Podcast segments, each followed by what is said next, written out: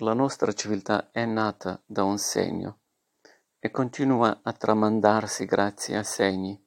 Quel piccolo sgorbio che un bambino traccia sulla carta per esprimersi, prima ancora di parlare, è lo stesso che incisero nella roccia i nostri antenati primordiali. Ed è solo grazie a quei segni che conosciamo qualcosa della loro vita. Dal segno si sviluppò poi il disegno e, successivamente, le lettere d'alfabeto, composte in definitiva da segni e diventare la base di tutta la nostra conoscenza. Dobbiamo tutto al segno. Una volta un bambino scrisse un disegno e un'idea con intorno una linea. Ecco, questa penso che sia anche il, la migliore definizione della parola segno.